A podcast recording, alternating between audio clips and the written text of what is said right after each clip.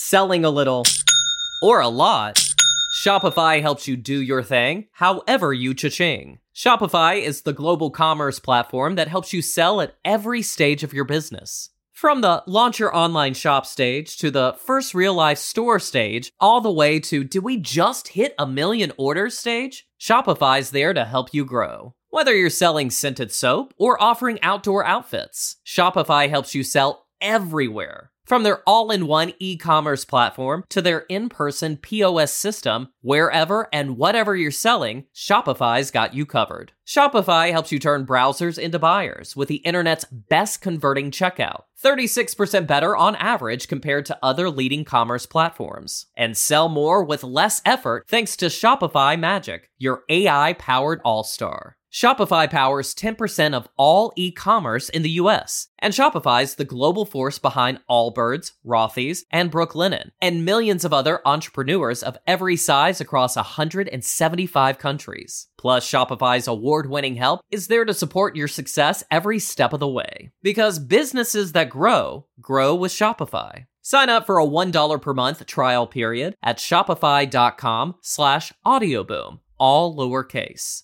Go to shopify.com slash audioboom now to grow your business no matter what stage you're in. Shopify.com slash audioboom. This is the Blue Moon Podcast. Coming up, we've got all the news and views from Manchester City's week. It's your club, and this is your show. For the third time in four years, Manchester City are champions of the Premier League. If you thought that winning would ever start to get boring, then Shaun Goater has something to say about that. I'll tell you what's happening. It's Friday, Saturday, what? Champions again. It's Friday, Saturday, what? Champions again. Yeah, but in all seriousness, this title has been on the cards for a while now, so you can understand Guardiola feeling like he does. Relief, uh, incredible, happy for for many many people. So it's a massive achievement for the massive contenders and opponents we had. And the captain, Fernandinho, was able to sum up how we're all feeling today, too. It's a really special moment, I think. Uh, the sensation is, is really nice. So, welcome to this week's Blue Moon podcast, where we're going to reflect on how City have won their latest top flight title and what it means for the club, the manager, the players, and the fans.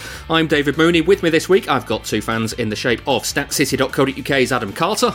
Hello and Kieran Murray. Hello. Uh, how are you both feeling? Kieran, how are you feeling? Buzzing, brilliant, yeah, great. Um, champions again. C- can't complain about that, can you? Yeah, I'm grand.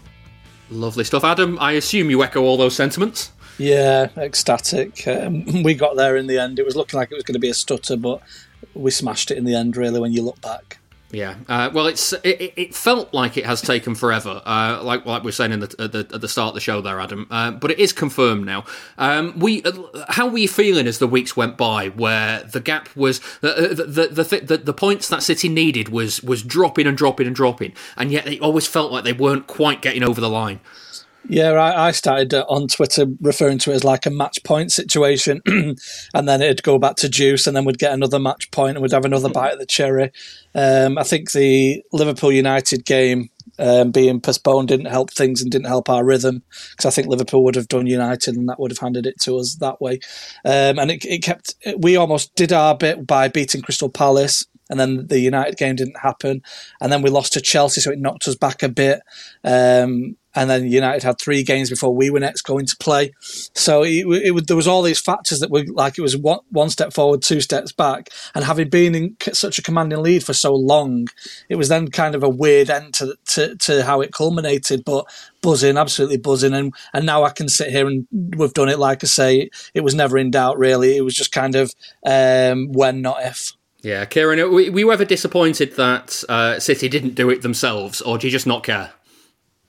Um, I was disappointed, I think, on Saturday, yeah, but uh, it didn't take long for that to to sort of dissipate, really. Mm. Um, I suppose the thing that I really like, obviously, winning the league's amazing and it's so special and it's special every single time. Um, and like it's everything, isn't it? It's triumph, it's celebration, it's been, it's like the buzz with your mates, it's the bragging rights, it's all that. But a lot of it is just putting that little bit of niggling anxiety to bed.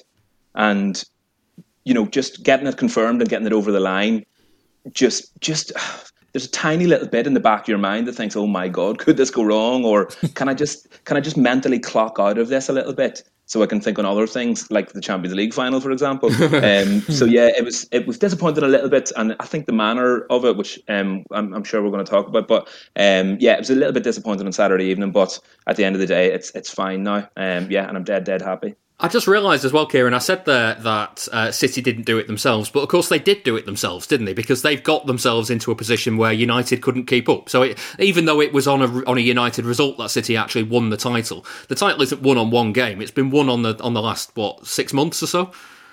Yeah, um, was it might have been you, Adam, who asked me the other Yeah. night on Twitter when Yeah. when I felt that the league Yeah. was won. Um, and it was dead interesting actually because a few people chipped in and, and, and gave their uh, gave their responses to that. And Dan Burke was saying it was Anfield. Once we won there, he felt that it was over. Um, but I kind of look back on, on the, my phone on the fixtures to see what when it was that I felt that we were out of the woods. Um, and when you, when you look at February and the fixtures that we had in February, that we just like won all of them. We had um, we had Liverpool, we had Arsenal, we had Everton, we had West Ham. Um, I was going to say with Spurs yeah. in there as well. Yeah, Um, plus juggle, juggling like other competitions at the same time, and we just sailed through all those. And yeah, um, and interestingly, actually, i I I think it's quite fitting that we won through a Leicester result because I do feel that the Leicester result earlier in the season really changed the shape of this season. Um, I thought getting absolutely ripped apart by Leicester and losing 5 2 and Pep's biggest ever home league defeat. Um, and just seeing what could happen and what this how this mad season was going to shape up. I think he kind of put the shackles on a little bit and really, really tried to sort out the defence after that. And yeah, and then also I have to say that I think the Leicester victory recently, the 2 0 um, at um, Phil, Filbert Street, I was going to call it. Um, stop it that for a while. Uh, what the is King called? Power. King Power, the King Power. That that two 0 victory. I think that I also felt that that quite cemented um, this league title this year as well. I thought that was a nervy victory that w- that was glad to get out of the woods from. And and, and yeah, yeah. To answer your question, David, uh, it did feel a long time coming, and um, it was nice to just have it mathematically confirmed, really, so you can, as I say, clock out. Yeah, Adam. The the other game that I always think of in this season as a as a turning point is uh, the one all with West Brom in December. Um, City went on their winning streak after that game, but I remember I remember thinking when was it Gundogan who missed right at the death.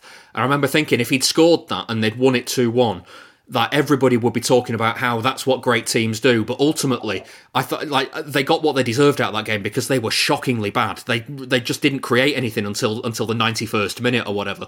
And I remember thinking that was the point at which Guardiola needs to he needs to change something, and you know he did, didn't he? Yeah, is that is that the game where he famously since said that he didn't recognise his own team Yeah. um, at that game, and that's the game that I believe Fernandinho uh, took matters into his own hands and held crisis talks um, in the in the background, and I think that was a culmination of everything. The season had been you know stagnating at, around that time. There's been a couple of good, a couple of wins, but mainly in the Champions League, uh, which you know was a Jekyll and Hyde uh, performance to our league form. And then that West Brom game, we didn't do, we didn't turn up until like you say the 85th minute onwards, and then we just peppered Sam Johnstone's goal, and he did really well uh, in net. It must be said, but uh, everything we just he just was magnetic that night. Uh, but it was too little, too late, and I. I remember I was, and we've we've done a bad take amnesty since then, and please go and check it out in the archives if you've not listened to it. um, where that was the, the time of the season where I was comparing our performance to recent seasons at that point, and it was you know it was really bad form, for, certainly for a Guardiola City side, and then then it's been onwards and upwards since then. So that is definitely the pinnacle, the pivotal moment Yeah. um, um, but but yeah, it, it was looking really bad at that point, and to see the position we're in now, it, it, what a turnaround that is. Yeah, I want to talk about Guardiola in a second, but first let's hear uh, what the manager said about uh, the title win to City TV uh, as soon as it was confirmed. relief, uh, incredible, uh, happy for for many many people. So it's a massive achievement for the massive contenders and opponents we had uh, in this this league in difficult lockdown, and for everyone knows. So yeah, incredible, satisfied. Like you were saying there, the season has been like no other season that anyone's experienced. The schedule has been grueling, and the COVID restrictions have made things all complicated everywhere. How have the players been so consistent in that context? Yeah, every day. So the league is every day. So in uh, cups, in knockout games, everything can happen. But the league is every day, every day, and we did it incredible. So I think everything started 19 December when we won in in uh, in Southampton until 7 of March when we lost against United. So that period, so 19 December, 7 of March, we won we won uh, absolutely everything, all the games, and that make us, you know, the Premier League be possible. There seems to be a real togetherness in the squad, teamwork across the whole squad. How proud are you of the way they behave and they apply themselves every single day? Uh, not just the players, everyone. So here, normally the focus are the manager in the press, it's the manager in the press conference and the players on the pitch. But there are a thousand, thousand people working behind the scenes, like made this possible. So, so the Premier League is so nice. So win the title, the Premier League always I said is the most important thing because every three days and every 10 months, 11 months, fighting for the you know the big, big, big teams against you know. Uh, uh, teams that maybe they are no fight for uh, you know to win the Premier League, but they are so complicated to beat them. So, and we were there. So the achievement. So I think it's this decade. So then 10 years, Manchester City won five times, you know, the Premier League. This is the, I think resume. I think everything what this club uh, has done in the last, yeah, 10 years, since uh, uh, Sheikh Mansour took over the club. Khaldoon as uh, our chairman, leading leading the rest of the people, and we did it. So so big compliment for everyone. Like you're alluding to there, that's three Premier League titles in four years. It's not often teams in England show that kind of consistency over such a long period. That must make you proud. Yeah, we are part of the. I'm pretty sure Manchester City in these 10 years. Like I remember many, many players, many managers that create this kind, this kind of thing. For uh, yeah, it's part of that. So, yeah, when we achieve five Premier Leagues in this, the most toughest I've been in Spain, I've been in uh, Germany, and I can say this is the toughest one. This is the toughest league, I would say by far, and uh, for many many reasons. And achieve five uh, five Premier Leagues in ten years means means a lot for this organization. So, from the most important guy since the, you know, the the, the less recognized uh, guy externally. So a big big compliment. This is the Blue Moon Podcast. Facebook.com forward slash Blue Moon Podcast. Guardiola there talking about the title win. I mean, it's it's an interesting kind of uh, last couple of questions there, Adam. I thought because um, he is only the, the third manager in Premier League history, so that's, that's like since 1992. It's a good chunk of time now. Um, to win a title and then reinvent his team to win to win back a title after having lost it. Um, it's not an easy thing to do, is it? No, and I think he had a real awakening going back to that West Brom game that you say, and the you know he his legacy was like you know teetering at that point. It was quite easy to just you know comment and say that the chips were down. Was it time for a change? Um, I think even Khaldoon and Pep met, uh, going off some articles this morning, and you know they they had a frank conversation of whether is it the right thing to do? Has he got the appetite to go again? And of course, we now know that he did. I think that contract renewal was vital to him cementing his legacy. And this season, he's answered all the critics and then some. We've reached our first Champions League final. Um, he, we've played some solid football in difficult circumstances, and he's answered all the critics. Now you're going to get trolls on on the internet who don't know anything, who still try and raise his his bar. It's as if Guardiola has to meet a, a, higher bar than anyone else, and the money is thrown about the money argument. But he's he is. If not the greatest, one of the greatest we've seen yeah. It, it, on, on, these shores. The thing I always say about the money argument is uh, Mancini had money, Pellegrini had money. They've not done what Guardiola did, so like it's it, it, you just you just have to respect the man, and it, it's weird, mm. isn't it, Kieran? Because he could end up uh, if all thing if all things go to plan this season, you know, he'll walk away with the Premier League title, the Carabao Cup again, and uh, the Champions League if they go on to win the final. He could win all of that and still not be considered a great manager because he's never done it at Barnsley. Do you know what I mean? It's that's madness. it is madness. It is madness. Yeah. Uh, do you know what? I think he's actually rose really well to the questions about the finances this year. Um, and he's met that criticism head on. he, more more than ever this year, I've noticed him. He'll say, "It is money. It is great players. I need great players to be good."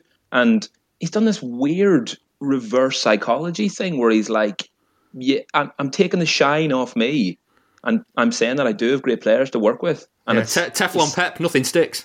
Exactly, exactly. Yeah. Um, one thing, yeah, one thing this year I think he's done really well. He's, he's, he's, he's even his interviews and his press conferences and stuff seem more level-headed and a bit more. I, I- don't think they were in November time when he was, you know, a proper grudge, but um, something, whatever clicked this year. It's the sort of Zen Pep, but you know, like I think this year he's just he's seen everything a little bit wider, and I think he really needs credit for his kind of medium and long term planning for this season.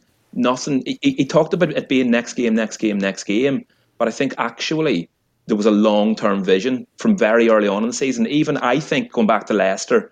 Um, but if he was to look at the Spurs United result, the Liverpool Villa result, kind of see what was going on and go, right, we are going to win this league on our defence. And Yep. we're gonna we're gonna tighten up, we're gonna batten down the hatches that way. Um, I think he saw he had real foresight this year, more so than perhaps any other manager, and you know, plan for the medium to long term. And we're unbel- like reaping unbelievable rewards now because we're we've won two and we're in contention for the big one too. So um yeah, no, I think massively full credit to Pep. And you know, some of us haven't always been his biggest fan because some of the decisions he makes are kind of mad sometimes. Um, and last season was was pretty bad, and the start of this season was pretty bad. So a few people were, you know, um, very in a knee jerk fashion, ready to wash their hands of him a little bit. But it, do you know this is the first time he's ever reclaimed a title that he lost? Yeah. Um, Yeah. I, I, I that, that's the thing, isn't somewhere, it? Uh, that, that's the thing when you look at his legacy, and that's that's what I'm I'm most happy with with this title as well. Is that it, it almost cements this era in the Premier League as Guardiola's era, whatever happens from here on in. Because, uh, like you say, Kieran, there was the opportunity at the end of uh, last season, especially where you know things had fizzled out. They they'd won the Carabao Cup again, but it, had- it like the season hadn't really gone as planned. Um, Liverpool had been phenomenal for a couple of years. They'd won the Premier League, they'd won the Champions League the year before that, and people were there was almost this clamour to, to to make this a, a Pep versus Klopp thing, and Klopp had won out because because his legacy had, had kind of lasted longer, sort of thing. Um, and now, Adam, there's absolutely no question, is there? Because Guardiola won, you know, 100 points, uh, won the title, 98 points, won the title, and now has reinvented a team to take that title back. You know, he looked burnt out in November. He's seen off Liverpool to make this kind of his era at uh, in the Premier League, and you know, this isn't even City firing, all, firing on all cylinders this season. They've played most of the season without a centre forward. They can improve this team. So, like, th- th- there's even more to come, possibly. Yeah, this is Pep 2.0 now. Um, Sam Lee's uh, made a good few articles this season about how when we concede, we don't concede two and three in quick succession. Pep has almost changed his philosophy from all out attack to actually controlling and to slowing down attacks and just controlling the game and strangling the game and, you know, bringing people in like Dias who can just, you know, ooze, you know, calmness on the ball, and then that filters through the team. This is why I refer it to as Pep 2.0. Um, you know, it's a different Pep that we're seeing. He's reinvented himself, like you say. He's reinvented his team. He's gone again. Ferguson was famous for reinventing United teams over the years, and that's what you need to be considered a great.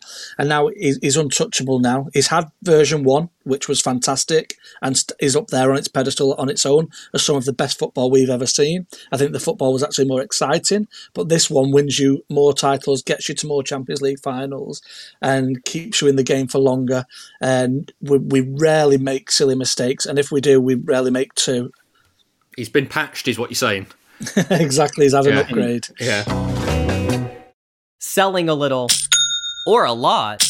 Shopify helps you do your thing, however you cha-ching. Shopify is the global commerce platform that helps you sell at every stage of your business. From the launch your online shop stage to the first real life store stage, all the way to did we just hit a million orders stage? Shopify's there to help you grow. Whether you're selling scented soap or offering outdoor outfits, Shopify helps you sell everywhere. From their all in one e commerce platform to their in person POS system, wherever and whatever you're selling, Shopify's got you covered. Shopify helps you turn browsers into buyers with the internet's best converting checkout. 36% better on average compared to other leading commerce platforms. And sell more with less effort thanks to Shopify Magic, your AI powered all star. Shopify powers 10% of all e-commerce in the US, and Shopify's the global force behind Allbirds, Rothy's, and Brooklinen, and millions of other entrepreneurs of every size across 175 countries. Plus, Shopify's award-winning help is there to support your success every step of the way. Because businesses that grow, grow with Shopify. Sign up for a $1 per month trial period at shopify.com slash audioboom, all lowercase.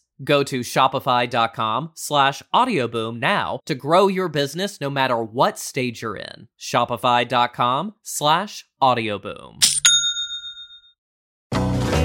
Let's pivot away from, from Guardiola though, Kieran, because uh, for the fans as well to win the title this season is uh, it's a, it's a really nice way to to kind of almost be re-invited back into football because we haven't been able to go to games. You know, Manchester's been in, in lockdown. You know, only Leicester in the UK has been in, in a lockdown for longer than Manchester. Um, yeah. There's been no point this season where City fans have been able to go to games up until the cup final.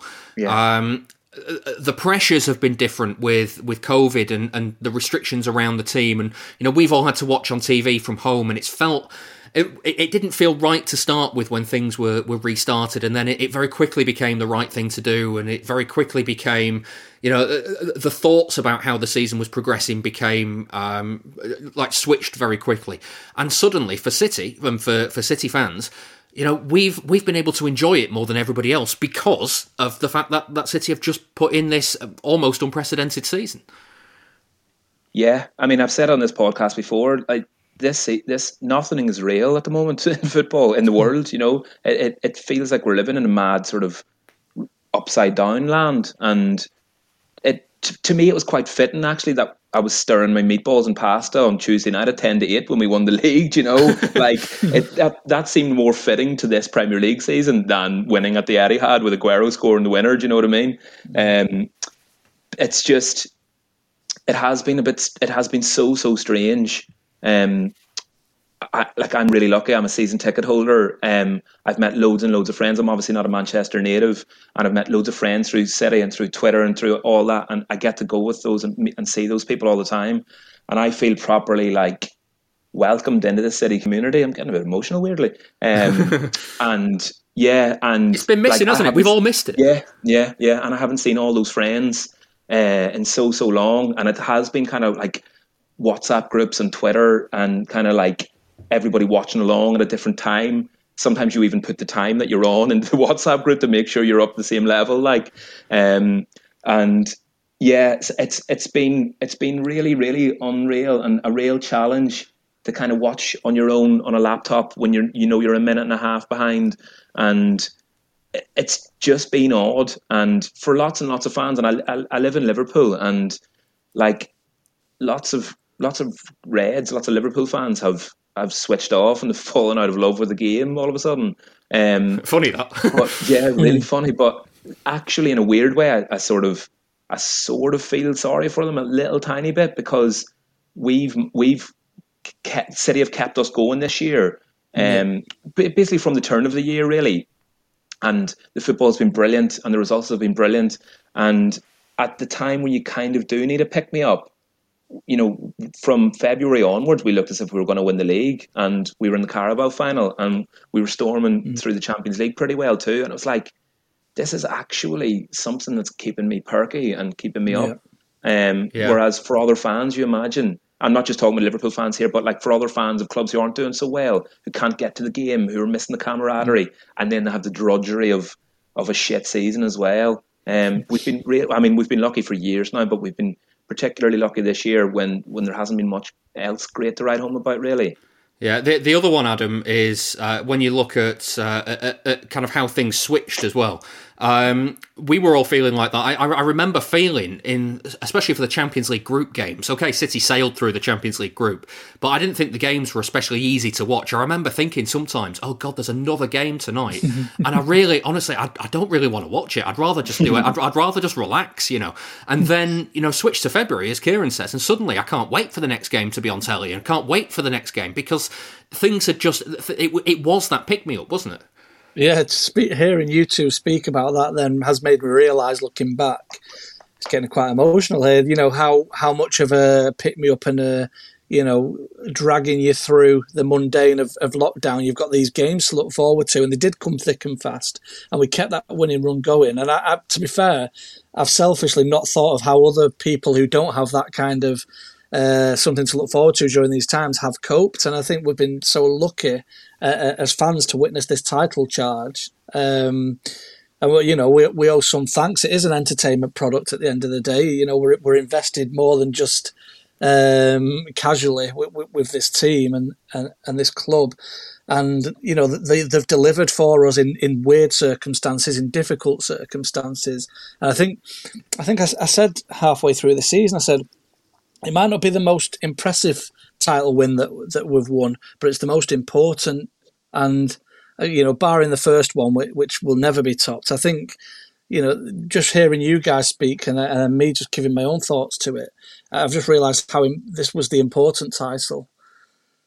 We kind of nearly lost them as well, didn't we? You know, there was a couple of weeks there, or a couple of days, I should say, where the, the European Super League looked mm. set to threaten the the very existence of City mm. as we knew it, um, and like, th- so for that to kind of turn around, and then you know a couple of weeks later to win the league, it all it all just sort of fell into place a little bit, and you know I was really really worried that we were going to lose what we mm-hmm. love, what we've grown up with, like what kind of um, what means everything to us, and and you know, mm.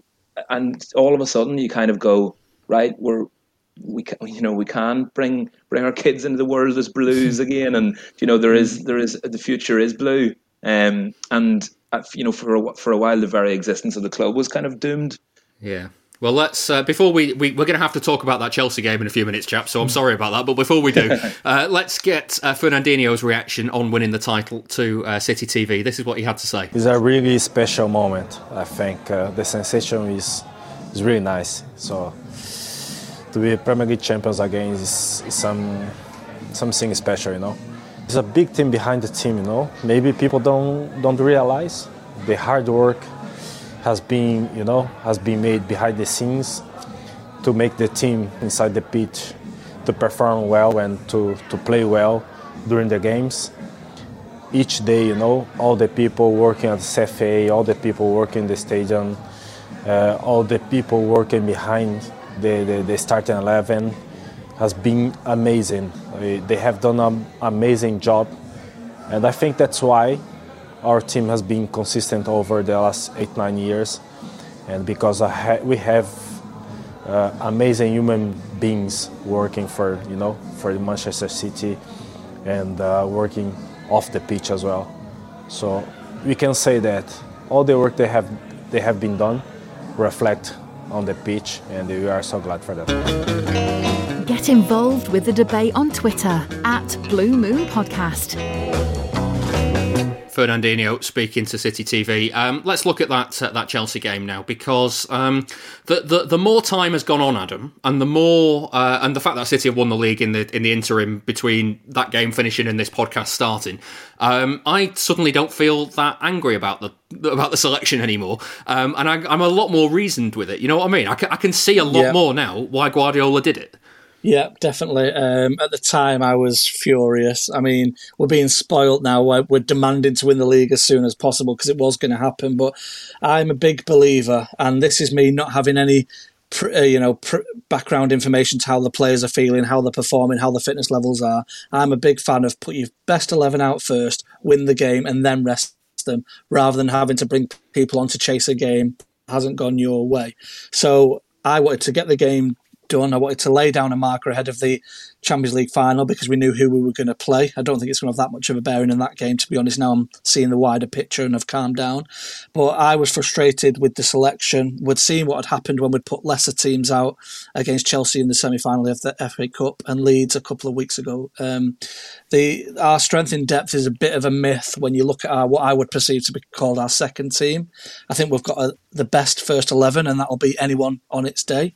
I think the second team leaves a bit to be desired, and I tweeted, and a few people agreed that I, I, said no one second team wins a Premier League fixture, and I believe that it's such a competitive league that if you take your foot off the gas and just knock it down a touch, you, are going to be hard pressed to, to, get a victory in the league. So.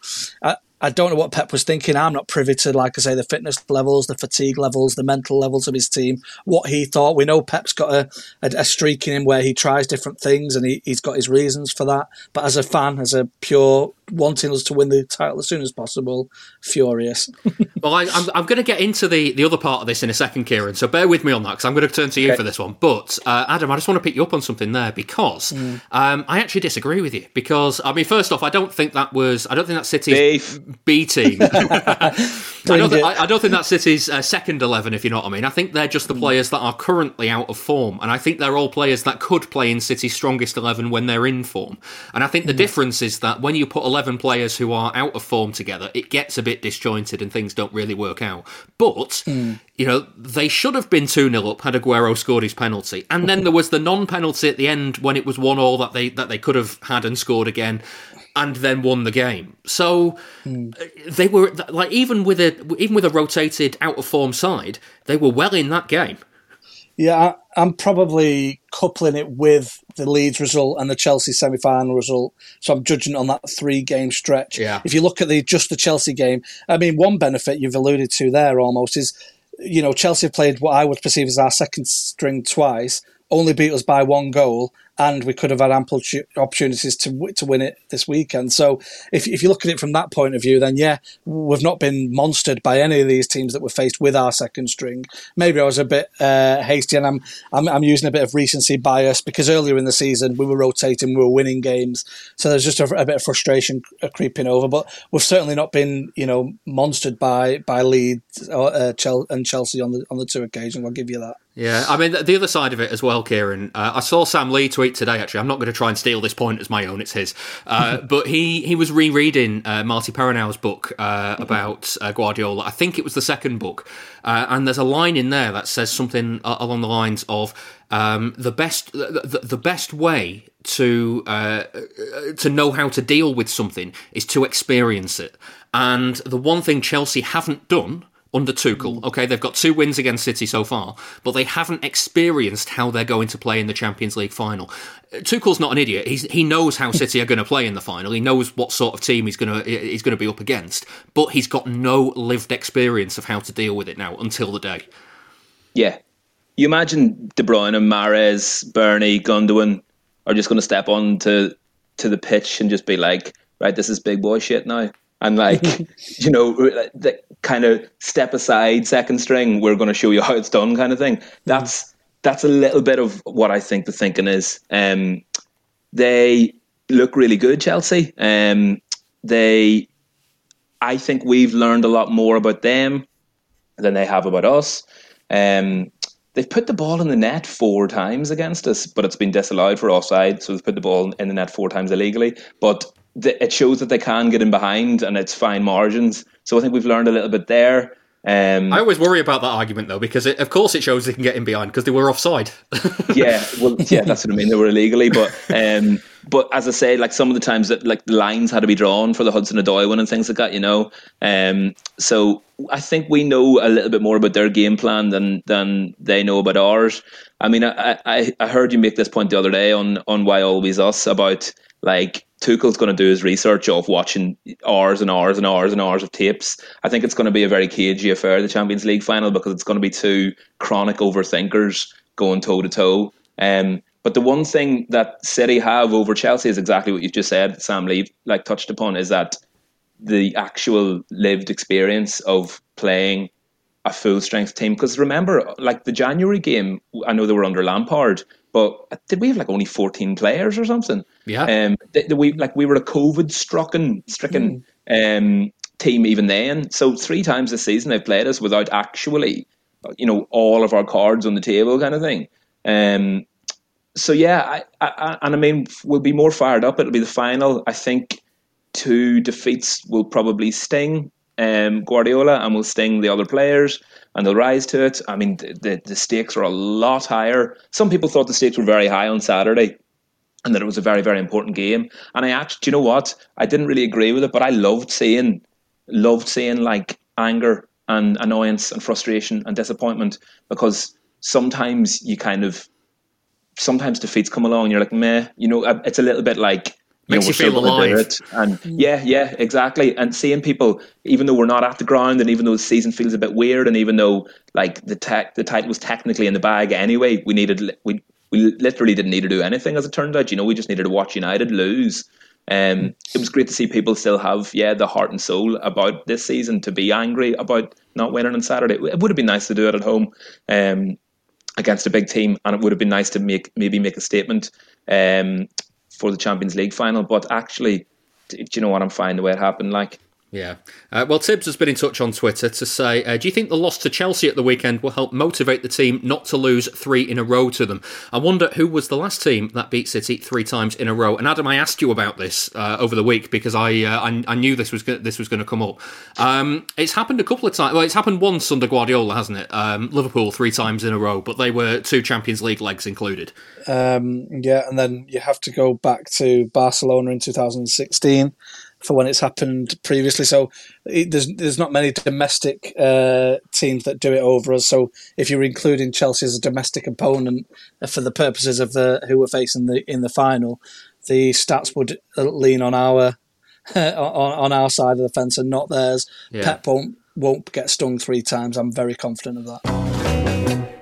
Selling a little or a lot, Shopify helps you do your thing however you cha-ching. Shopify is the global commerce platform that helps you sell at every stage of your business. From the launch your online shop stage to the first real life store stage, all the way to do we just hit a million orders stage? Shopify's there to help you grow. Whether you're selling scented soap or offering outdoor outfits, Shopify helps you sell everywhere. From their all in one e commerce platform to their in person POS system, wherever and whatever you're selling, Shopify's got you covered. Shopify helps you turn browsers into buyers with the internet's best converting checkout, 36% better on average compared to other leading commerce platforms. And sell more with less effort thanks to Shopify Magic, your AI powered all star. Shopify powers 10% of all e commerce in the US, and Shopify's the global force behind Allbirds, Rothy's, and Brooklinen, and millions of other entrepreneurs of every size across 175 countries. Plus, Shopify's award winning help is there to support your success every step of the way. Because businesses that grow, grow with Shopify. Sign up for a $1 per month trial period at shopify.com slash audioboom, all lowercase. Go to shopify.com slash audioboom now to grow your business no matter what stage you're in. Shopify.com slash audioboom. Well, uh, he might not have got stung at all had Aguero put uh, the penalty in the back of the net. Uh, that missed penalty on Saturday was frustrating for a number of reasons. First, it meant that City didn't get a firm grip on a game that they went on to lose. Second, it means that he's still two Premier League goals away from breaking Wayne Rooney's record of the most strikes for a single club. And third, it means that City have now missed four or more penalties in the top flight in consecutive seasons, equaling a record set by Spurs in the mid 1990s. Over the years on the podcast, we've spoken to City players about the pressures of taking penalties, and I've been digging through the archives.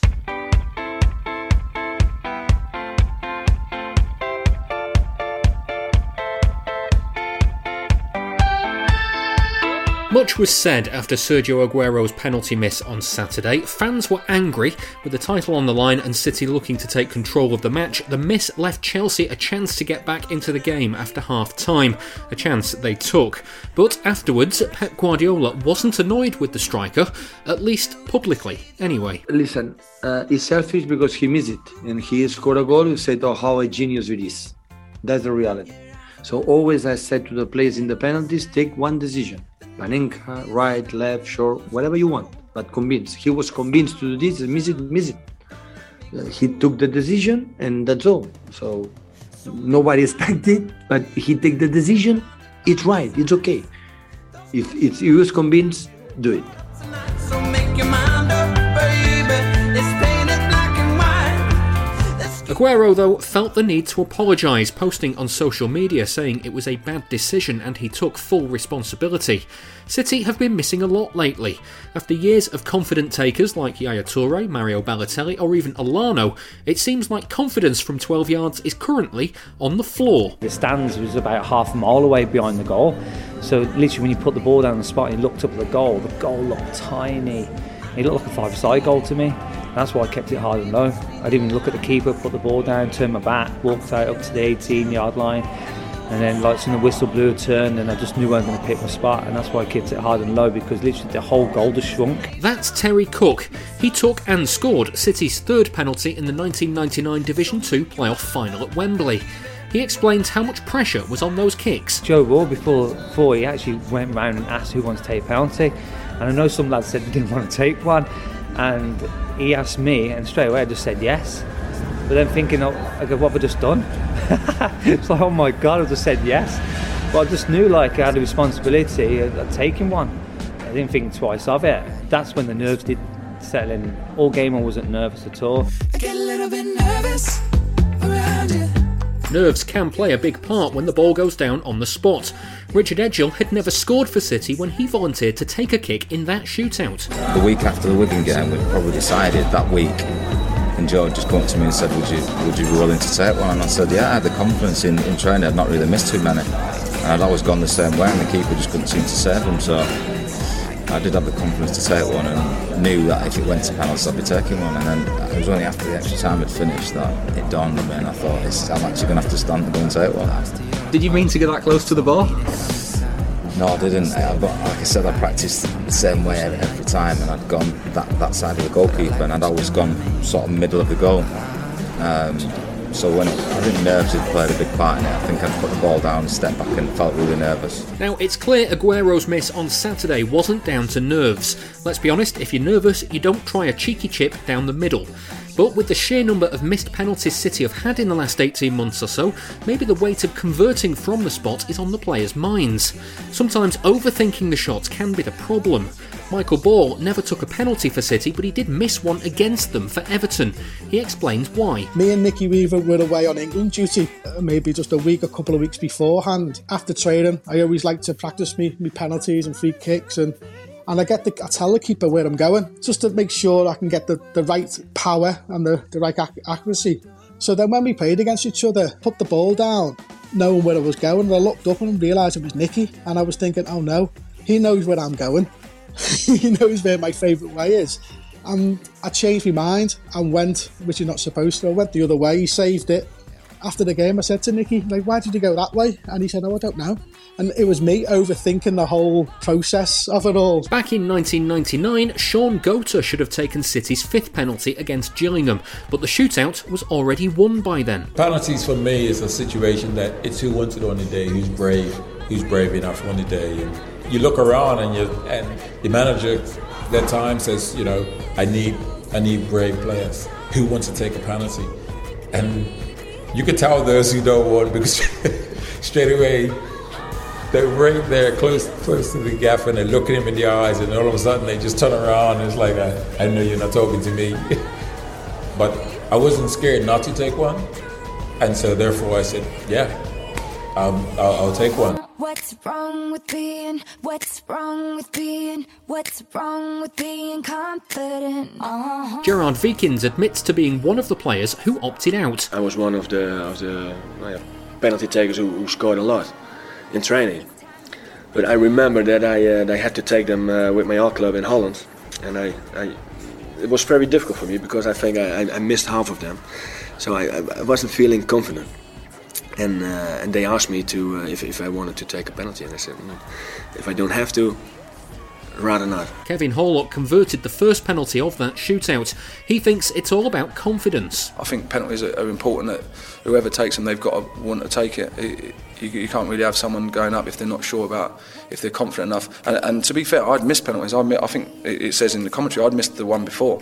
So I wasn't no hot shot penalty taker, but I was confident enough. I, I was brave enough. I was one of the older players in the group. Um, so yeah, I said, yeah, go on, I'll go and I'll go up first. And Goater says Horlock was relaxed about it the night before, but in making jokes about how the game could go to penalties, he hit the nail on the head of why players can miss. He'll think about going to his left and said no, he'll think about going to his right. He said no, then he'll think about going straight down the middle of the Indiana. He don't know where he'll end up going. But he, he was a funny lad, but he, he talked about it, described it that way, like you've got five ideas in your mind, and when you go up, you're like, what am I going to do? so why does City keep missing from the spot? Judging by what previous penalty takers have said, it's probably down to a combination of pressure from City's recent record, a lack of confidence from 12 yards, and overthinking the situation. Whatever the issue is, City had better get it sorted and quickly, just in case there's the nightmare scenario of a shootout at the end of the Champions League final later this month.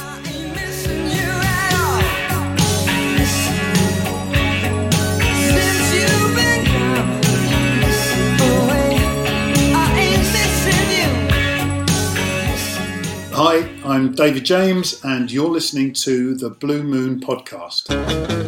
Please support the show by becoming a backer. Patreon.com forward slash Blue Moon Podcast.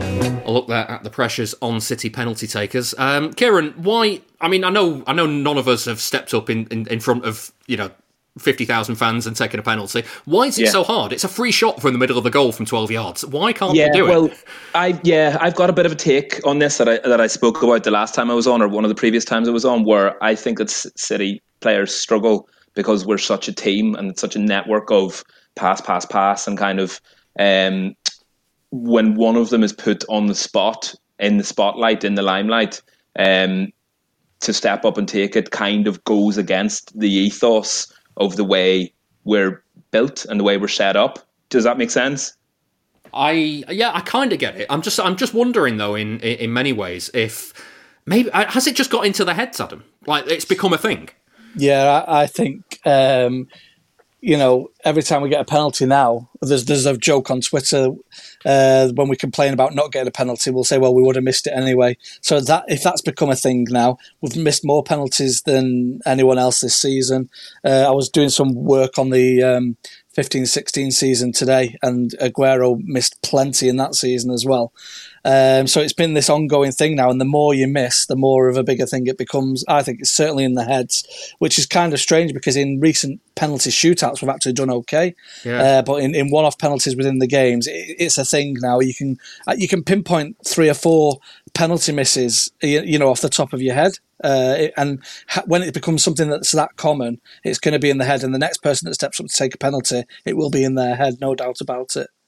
I think Aguero had it in his head though that um, he wanted to leave the Premier League having scored a Panenka. Like that's Yeah. my theory. I think he had, you know. He, he, but do you know what? I think, and, and I know we're not going to dwell on this too much because, as Mike Number Five said, he doesn't need to apologise. He owes us absolutely nothing, and Correct. you know we're all over it. And Rodri made a massive mistake for the Chelsea goal as well. So I mean, he's as much culpable of, for the for the defeat as Aguero is. But I, I just thought it was a bit strange and a bit a, a bit kind of incongruous with the season. It was a bit flashy and a bit limelighty and a bit self indulgent to do to try a Panenka, do you know. Um, and I- I would understand if we had a bit of if he had a bit a bit of swagger about him, or we were you know massively leading the game.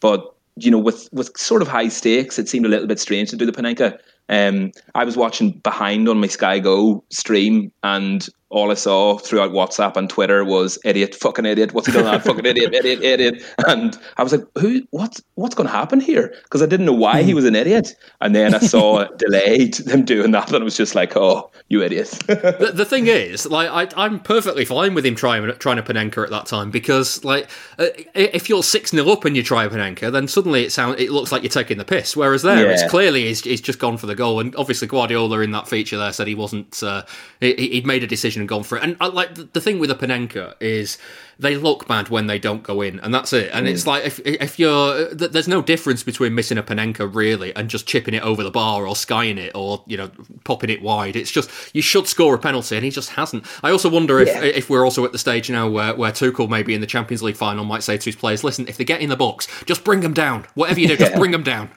Yeah.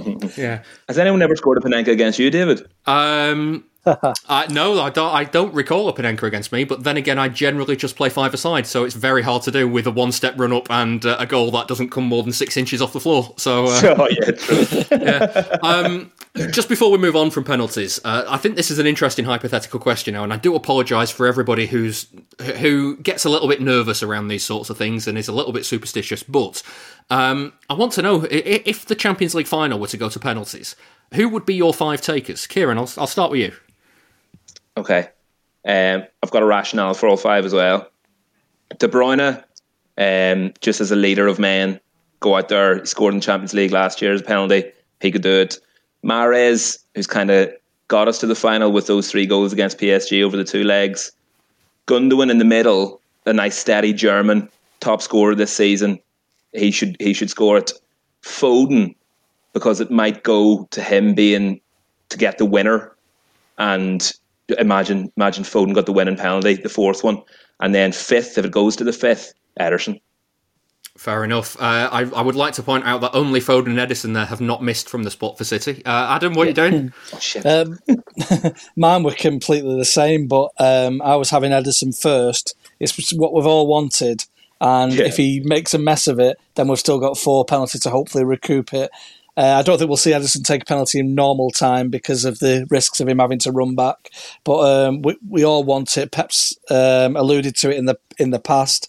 I, I mean, I don't know if there's an, a touch of arrogance if you do let your goalkeeper take it, um, but you, you know why not? Um, Ederson, Gundogan's taken one in the Champions League final before. Um, Mahrez uh, stepped up in the knockout rounds and and, and did one.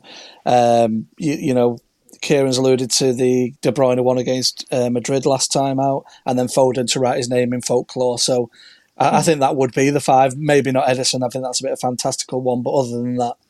Uh, I think they're a solid five. Even though I've I've gone from saying we're rubbish at taking penalties to if it's a penalty shootout, we've got we've suddenly got the five best penalty takers ever. yeah, true. and, if, and, and if City were to get a penalty in normal time, would you? Who would you pick? Kev. Oh, Mahrez. Yeah. Ah, it's funny. I'd go Foden. You know, he took a penalty in the League Cup um, shootout, and it was really good. And I would uh, with Liverpool, and I'd, I'd I'd back Foden all day long. But you know, here we are. We, Wow. we wouldn't be having this conversation if it wasn't a thing that City missed penalties, would it? Uh, Yeah. Right. So let's uh, let's have a look at the uh, the coming games. Uh, Newcastle and Brighton on the horizon. They mean absolutely nothing now because neither of those sides are, are able to go down. City are obviously confirmed champions. So um, Kevin Boyle on Twitter has been in touch to ask. Uh, how do the lineups change for the rest of the Premier League? Seems like a good balance of, of a regular 11 plus some out of form players. Uh, Kieran, what do you reckon? Uh, yeah, that's it is really tough now. Um, I don't envy Guardiola actually at this stage.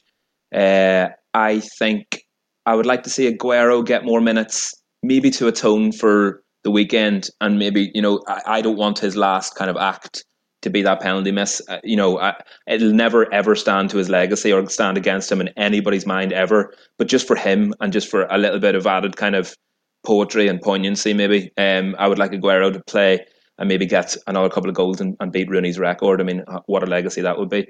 Um, other than that, I think he needs to be careful with bringing players in and out, but he, he wants, I, I suppose, you want to cage your best players so they come out roaring a little bit for the final, but you don't want the kind of ring rust setting in either. Um, so, kind of half an hour, 45 minutes uh, here and there for some of the big players, um, but kind of wrap them in cotton wool, wool at the same time. It would be nice. See, I'm you worry about players who are, who are susceptible to injuries, like Gundogan or De Bruyne, um, perhaps who, who you know who have had injuries in the past, who would really really worry you. Um, but yeah, I mean, he's done. I, I think he's done quite well, hasn't he, this year with getting everybody minutes. Um, so now that it's all wrapped up and it doesn't really matter, and there's no such thing as a strong team or a weak team now. It's just like a rest team versus a get the finalists minutes under their belt team. Um, yeah, so however he manages it, I'm sure I'm sure he'll do well. The only the only biggest fear is um, a little bit of rustiness and the, the dread of somebody picking up an injury in a dead rubber. You know, that's the fear, I suppose. Yeah, it is the balance, isn't it, uh, Adam? Because it's they need momentum going into the final. You can't just rest all those players until the end of May. That's suicide going into the Champions League final because then they'll be rusty coming back. But equally, you can't play them for ninety minutes each week because you, you want to make sure you want to give them the best chance of, of not getting fatigued and not getting injuries. Yeah, I think rhythm's the most the highest priority now in these in these dead rubber games. Um, I think, uh, yeah, I think it's going to be a mixture. I don't think we're going to see the type of teams that we saw and that I've been much venting against uh, the type of the Leeds and Chelsea performances.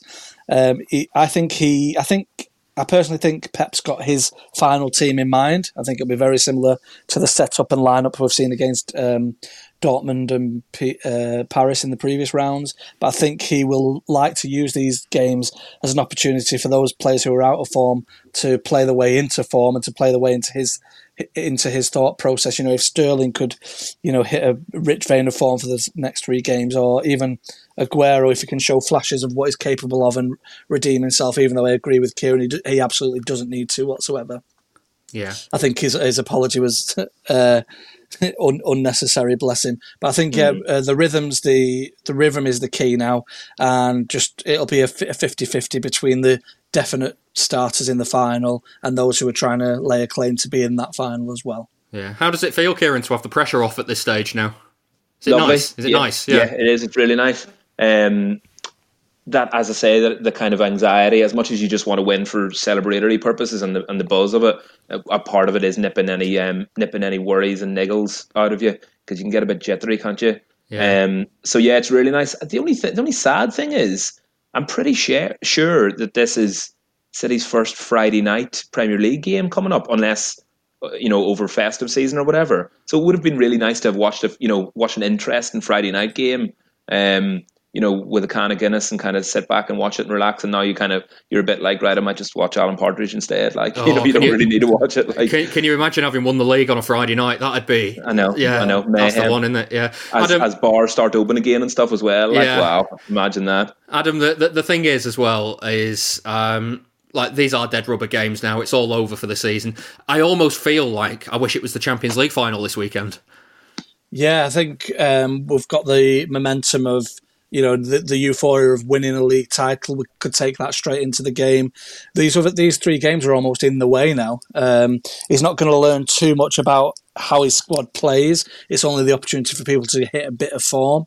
Um, and we are, with every game that you play, you you run the risk of getting someone injured who you'd want to play in your final. So, and just quickly going back to Kieran's point, we've played nine games on a Friday in the Premier League. The last one Shit. that wasn't in the last one that wasn't in December was the sixth of April two thousand seven at home to Charlton Athletic. We drew nil nil. There's your that, Friday. That um, That that he's good, isn't he, Kieran? That. well, I just I think that's taught me to never make spurious, unfounded claims on the podcast again when I'm on with Stat City. although although that does that. What was it? The seventh of April? Did you say, Adam? Uh, sixth uh, of April, two thousand seven. That sounds awfully like it might be a Good Friday game when they used to play Good Friday, Easter, Easter Monday. Yeah, so, so. T- you you're right there because the only other Fridays are April or December. So this will be the first one that is neither one of those kind of festive holidays or bank holidays. So yeah, so right. you so you kind of right, Kieran. Don't so don't, do, don't do yourself down. Yeah. Cheers, blues. There we go. Uh, right, well, it was another show uh, with no charity bet winners last week, and it's leaving us with time running out to reach our target of our best ever season. So far, we're on £1,185 for the season. We're about £165 short from our total from 2016 17. That was Pep's first year in charge. Uh, we've got each a £10 correct score single from William Hill. The money is going to the Christie Cancer Hospital in Manchester, and there's two games this week. So let's do this if we can. Kieran, uh, Newcastle, what's your, uh, what's your prediction? Well, City beating Newcastle 3 1 sounds like a, a, roundabout score that we do quite often, but I'm sure Adam's going to tell me that that's never happened before. uh, well, if, 3-1. if you're right with 3 1, uh, that's 10 to 1 and £100. Uh, Adam, what are you having for this one? I'm going for 1 all A real on the beach moment, a one all is uh, nine to one and ninety pounds if you're right. Uh, I've gone for two 0 uh, which is twenty four to five, and I had to get my calculator out for this one because that's forty eight pounds if I'm right. So uh, there we go. Uh, the odds aren't out for the Brighton game yet, so uh, we'll have to you have to check our Twitter feed at Blue Moon Podcast uh, to get them when we do get them. Uh, Kieran, what are you having for that? Two 0 to City. Uh, two 0 to City. Adam. 3 1 City. 3 1 City. I am going to say that Brighton is on the beach, both metaphorically and literally. uh, I'd say a 3 0 City win. I've been waiting for that one all day. Uh, I thought about that this morning. Um, you got to be 18 or over to gamble. Prices can change. Please gamble responsibly, and you can find out more about responsible gambling by going to begambleaware.org. You see stats pop up all the time about clubs and players, and you want to know that exact thing about City.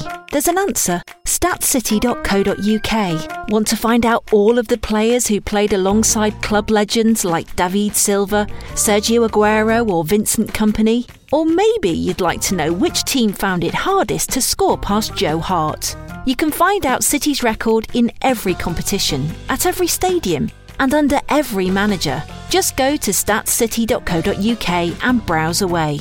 That's statscity.co.uk. Time now to hear from Howard Hockin. He's talking about Pep Guardiola and why he's responsible, him alone, responsible for this season's title win.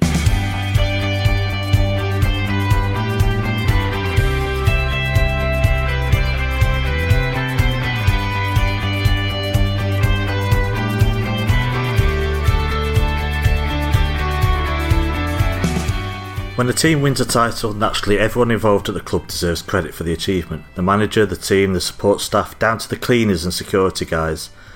And rightly so, it's a team sport, and a team effort is required for success, well beyond the visible team itself. And that visible team, those players, did us all proud under difficult circumstances. I found it utterly exhausting coping with this incessant parade of football over the past eight months, while sat on my couch. I can't begin to imagine how tough it was to actually have to play. But despite all that, this one feels like Pep's personal triumph more than any other. And for me, this might be Pep's greatest triumph. Win the game at the end of the month, and I'm not even open to debate. You can compare all the figures you want with the Centurion side or the other title triumph too, but that would rather miss the point, for me at least, because context is everything, and the context is a global pandemic. Just look abroad for that context. PSG may not retain the title they usually stroll to with months to spare. Atletico Madrid may win in La Liga, Juventus may not qualify for the Champions League next season. Sporting Lisbon are Portuguese champions for the first time since 2002. Back home, Liverpool have not won more than three league games on the row all season. City, Pep, won 21 on the bounce in all competitions, beginning on the 19th of December at Southampton. So, the context of a season like this during a pandemic cannot be underestimated. City took just 12 points from their first eight games. Really, this shouldn't have been much of a surprise when you consider that the club had no real pre season, and not surprisingly, then picked up a raft of muscle injuries. Covid got the squad hard like it did for many clubs. Team talks were done in small groups, players changing their own rooms, and were slated for even celebrating a goal by the media and the government. At least two players, Gundogan and Torres, were bedbound with Covid symptoms. Many more tested positive.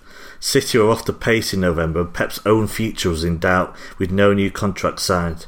We are struggling, we have to find solutions, Guardiola commented in mid November. Many of us doubted if he would find them. Ever. City were 13th. The goals total was the club's lowest at that stage since 2006. No one saw that turnaround coming. No journalist really thought City's eventual success was inevitable, except of course in the Carabao Cup. And I wouldn't have understood if Pep had not turned things around, if he had not signed a new contract and just left later in the summer.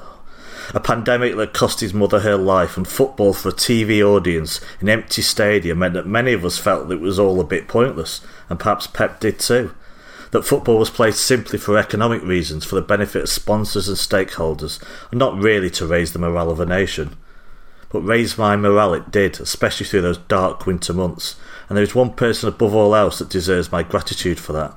This was an important title win for a fan base devoid of normality or the freedoms and escapes life normally provides. And Pep did commit, he did rebuild, and he wiped the floor with the opposition and all without a recognised striker, giving rival managers cause for concern about what the future may hold. when we actually have a striker. Even with that new contract, City then lost at Spurs, so when there was a hint of recovery, they drew at home to West Brom. But everything after that game changed. And it was Pep who reminded the world, and perhaps most importantly us Blues, of his absolute genius. This was a rebuild not built on personnel, but tactics, style, and from Pep questioning his own principles. A triumph for the system, a new system, that would see City concede nine goals away from home to the point they secured the title. And like any hardened and aging blue, I remember not just conceding away from home on a regular basis, but going a whole year without winning at all. Pepper's built a different team with the same players, a team that dealt with its previous problems and took new ideas into a competition that has always proved their Achilles heel. For example, City are now taking fewer shots than any other period in the Guardiola era. They averaged 15.9 attempts per game in the Premier League, down from 19.6 last season, and lower even than the 16.6 in that underwhelming first season. But the other end, they are unrecognisable from a year ago. A winning system, but a man management masterclass that has seen team morale reach unprecedented heights and seen injuries reduced to an all time low in the most compacted and chaotic season of them all. Quite simply, Pep mastered pandemic football, as he's mastered many things previous. And there came a point in the season when he knew he'd mastered pandemic football. You could tell. He laughed in the dugout, he was calm in press conferences. It felt like a weight had been lifted off his shoulders, and ours too, in a way. It's as if he already knew what was coming, a satisfaction that he still had it and that he could solve problems a new way.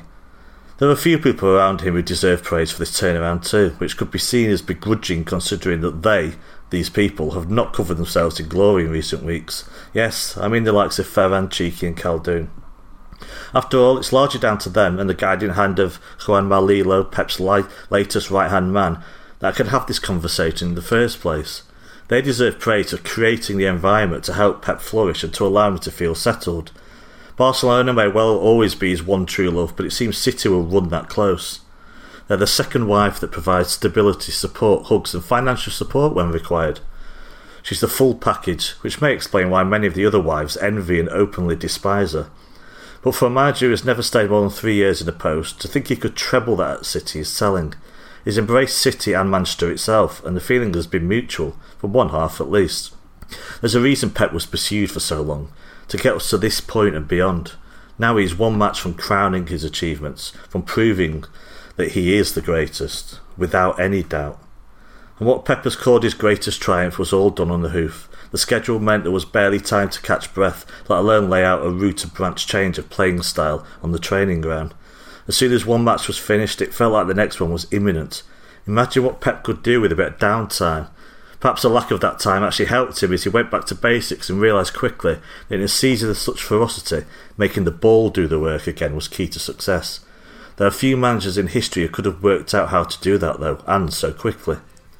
But the true triumph is that this was not done only without striker, but with flaws elsewhere. This has never been a complete squad, if such a thing could ever exist.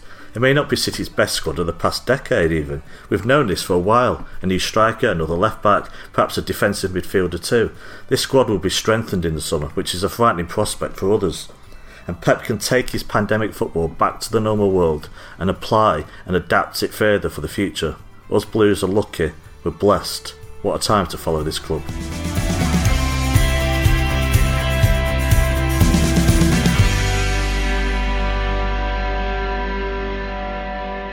Hello, this is Jason Manford, and you're listening to the Blue Moon Podcast. This is the Blue Moon Podcast. But don't worry, it'll be over soon. That was Howard Hockin. We're going to finish with Ask the Panel now and uh, get your questions in for next week on Twitter at Blue Moon Podcast. You can email us through the website as well. Just go to bluemoonpodcast.com and fill in the email form on the homepage there. Uh, Peter Graham has been in touch on the emails to say, Are you concerned about the history between Pep and the referee for the Champions League final? Um, and this had, this had passed me by. But, uh, uh all of a sudden, it's become a thing that, that City have got a, a referee that Guardiola doesn't like. Um, I went digging because uh, this is what Guardiola had to say after this referee sent him off at half time in City's elimination to Liverpool in uh, 2018. That was when, if you remember, that uh, City scored a perfectly legitimate goal on, on half time. It was ruled out for an incorrect offside, um, and Guardiola went to rant and rave at the referee and was then sent off. Uh, this is what he said in his post-match conference, uh, press conference. In that competition, like last season, no, with Monaco one-one, Aguero goes one against one double keeper, and it's clear, clear penalty. The same referee and and and happen. This kind of competition, this kind of actions, when the teams are so so equal, the impact is so so big. Uh, I didn't insult him. I just say use penalty. Say Mateu, is pe- penalty is goal the ball came from Milner. He said, Ah, from Milner came the pass? Yes, from Milner. And when came from Milner, it's not offside. But when they decide, I know him from Spain, so so I could imagine that. Uh, I was going to say, were you concerned? Obviously, you mentioned it was the same referee that didn't give you a penalty against Monaco and gave two penalties against you when you played Napoli. Were you concerned when you saw he was? We spoke about that. We know him. The players felt him. Yeah. But please, eh, deserve Liverpool to go through. This is the Blue Moon Podcast. Now, Adam, can we just talk for a second about the tone when he said, "We know him from Spain"? I was going to say that as well. yeah, I, I think when there's a notable history with a referee, it, it, deserves to be a talking point. Some people will think that if we turn up and play our game, it should be enough. But we know how you know things can hinge in the Champions League, and you do need things to go against you.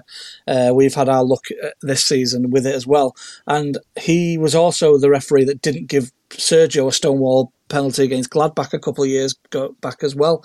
Uh, the fact that he's got previous with Pep worries me, and I don't usually get caught up on the referee and, and who it is. But this time, when it's when it's the final, and you can't afford for mistakes to be made or vendettas to be even in, niggling in, in the back of someone's mind, I am worried to be honest, and that's a ridiculous thing to be worried about. But there is previous; you, you've evidenced it there as well.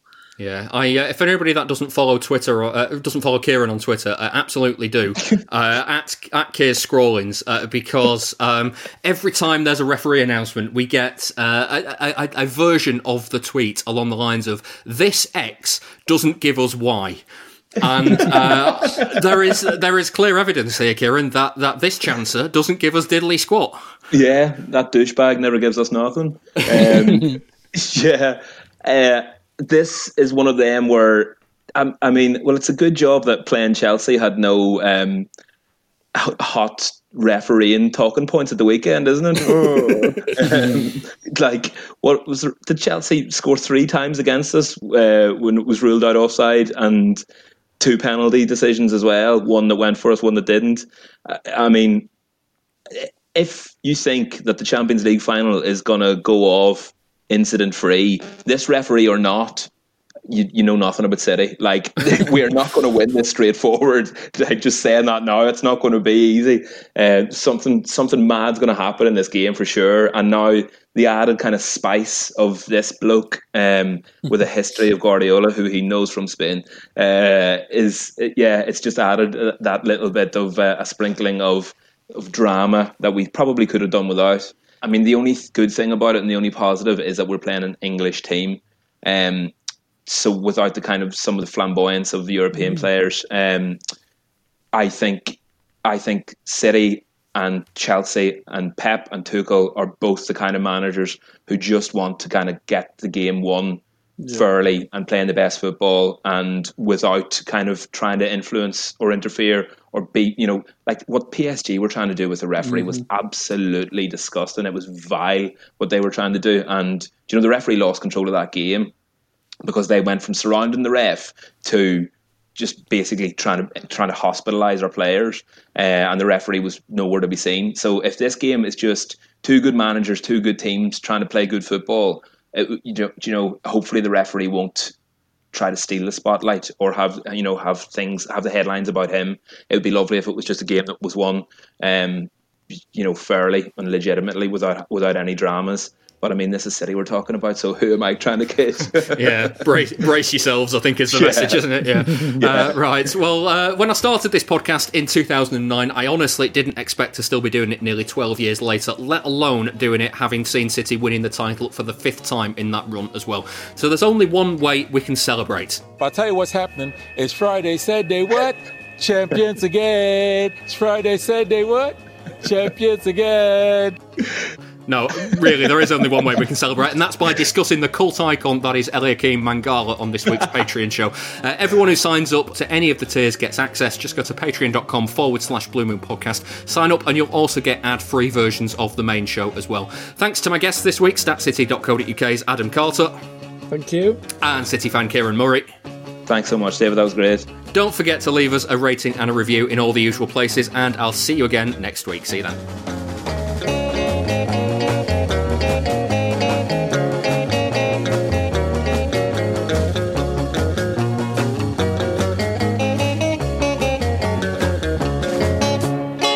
That was the Blue Moon Podcast. Please support the show.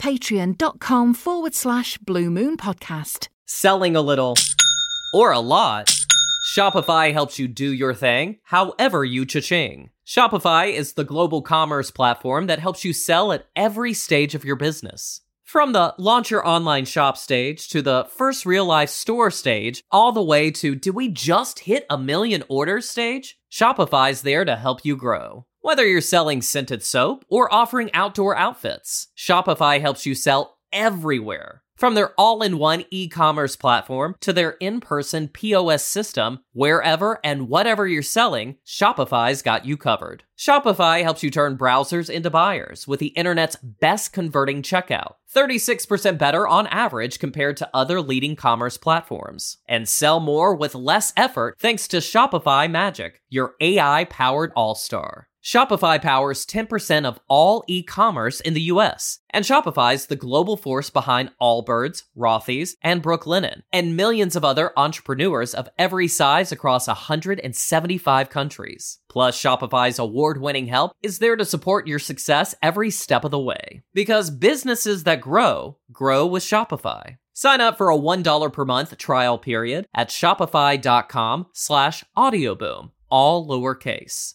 Go to shopify.com slash audioboom now to grow your business no matter what stage you're in. Shopify.com slash audioboom.